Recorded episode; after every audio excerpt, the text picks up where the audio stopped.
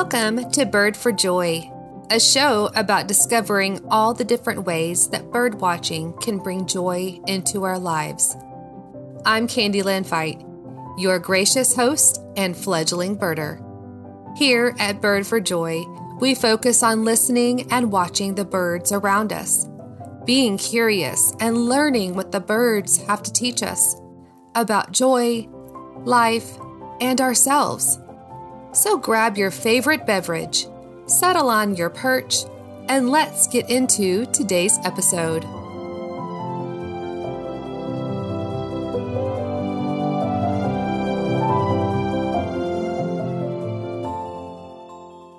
Hello, my birdieful friends. I hope you were able to do some birding in the past week. The weather last week felt like spring. Even the bees were buzzing. But I know better than to get too excited in February. I'm sure that we haven't seen the end of winter yet. I went on three bird walks since our last episode. Two were with my Chihuahua, Cuff, so they were short and sweet. Our outings are more about exercising him and less about me birding. It seems the moment I pause and ready my binoculars, he knows I've spotted something. And I think he believes it must be something scary because all he does is growl and bark. But I still manage to observe the birds who aren't bothered by a yappy pup the northern cardinals, the white throated sparrows, Carolina chickadees, American crows, and one very vocal red shouldered hawk. My third bird outing this past Friday, I opted to leave my pup at home. Even though it was 8:30 a.m., I set a clear intention. I wanted to see an owl. Now, setting intentions while birding isn't something that I normally do because I don't like to be disappointed when my goals aren't achieved. But I thought, what the heck? Why not? So I set out into the woods near my home. After about 20 to 30 steps, I'd stop, scanning the trees around me paying particular attention to any hollows or tree cavities. Fifteen minutes into my walk, I heard the distinctive call of a barred owl nearby. It sent shivers of excitement up my spine. I followed quietly in the direction of the call. Now, from previous experiences with barred owls, I know that they've already spotted me before I spot them and at least the ones that I have encountered. They're usually perched on a lower limb or one midway up the tree. I reached the area I think the call came from and stilled, turning slowly, searching the branches until I saw two dark eyes staring at me.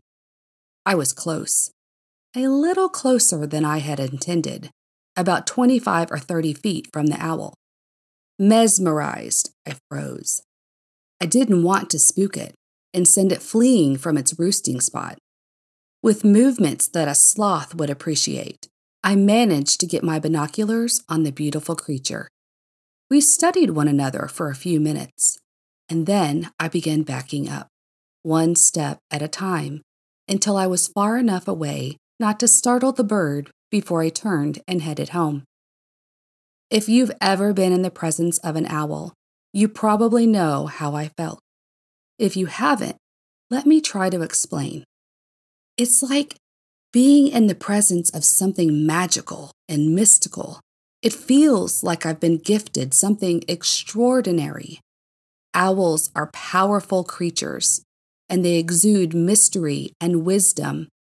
I can't help but feel immense gratitude, respect, and awe when I see one. Maybe I need to rethink my birding strategies and set intentions more often. Now, to follow up last week's episode about how birding can boost the mood and the ever cheerful species, the pine siskin, I wanted to share about another bird species that can bring a smile to your face the cedar waxwing. Oh my, they are gorgeous birds. They're medium sized birds with plump bellies, sleek, smooth plumage, and a crested head. I love their black masked faces. They're highly social birds that flock together, dining on fruit and berries. Although cedar waxwings are considered songbirds, I'm not sure that I would consider their sounds very song like. A large flock of cedar waxwings descended upon my backyard last week. I heard them before I spotted them with their high pitched, whistling sounds, which sounded like hundreds of shrill crickets. It's why the collective noun for them is an earful or a museum. The flock landed in one of our oak trees, nearly covering the entire canopy, diving in and out of the branches in a wild frenzy. Now, of course, because it's a deciduous oak tree, the only leaves on the tree are the mistletoe clumps. They were devouring the white berries of the mistletoe. I watched them for nearly 30 minutes and was able to witness a characteristic that they're known for berry passing. Several of the birds were passing berries to one another from beak to beak.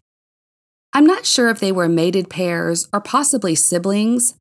Of course, it's too early for any type of mating ritual between pairs, so it could have just been a friendly gesture or helping one another break down the berries, seeing as how they swallow the berries whole. Either way, the behavior was very adorable to watch. See what I did there? Very adorable. The cedar waxwings also don't appear to have any personal space issues, like some other species of birds do, and instead portray the sweet personality trait of the mourning dove as they sit close, huddled together.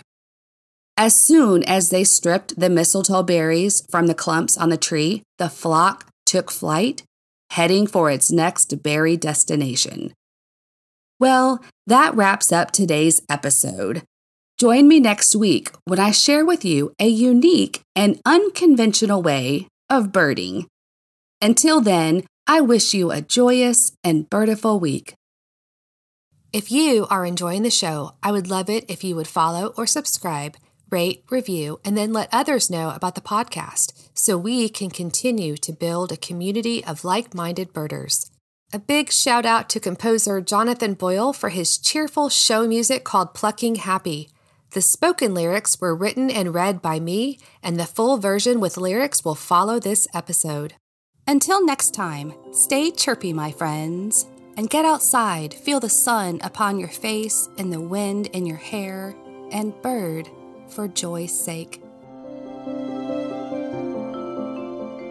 Bird for joy's sake, when you're needing more, a new beginning, feeling lost, alone, or blue, go into nature Stroll to the melodious tunes of birdsong. Let it refresh your soul, fill your heart, lift your spirits. Yes, bird, for joy's sake. Witness the winged wonders flitting, fluttering, playing hide and tweet. Is there anything else so sweet? I think not. We'll save for the chitter chatter of my own nestlings as they filled my early days, but sigh no more, for they have long left the nest and I now strive to find myself once again, discovering new things that I do best. Bird, for joy's sake, for our feathered friends have much joy to share, and it doesn't cost a dime, only time. And I don't know about you, but I am willing to give, to have a chance to live out my days, filled with curiosity, hope, and wonder, learning patience the art of slowing down and being fully present, living in the moment, something I have long strived to achieve. Bird, for joy's sake, and keep looking up. Let their constant cheer infect you, their tenacity provide you with lessons of never giving up and looking on the brighter side of life. Prepare for entertainment with their quirky, chirpy silliness. Oh my, so much cuteness happiness, and whimsy, you can't help but smile. And suddenly you'll discover worries cease, frustrations fade, chaos calms, and troubles melt away like snow in the spring. You will find yourself looking up and forward into the horizon, surrounded by song, hope, and happiness perched in your heart, feeling renewed and fulfilled. Go out into nature. Take a stroll, let the avifauna rejuvenate your soul. And bird, for joy's sake.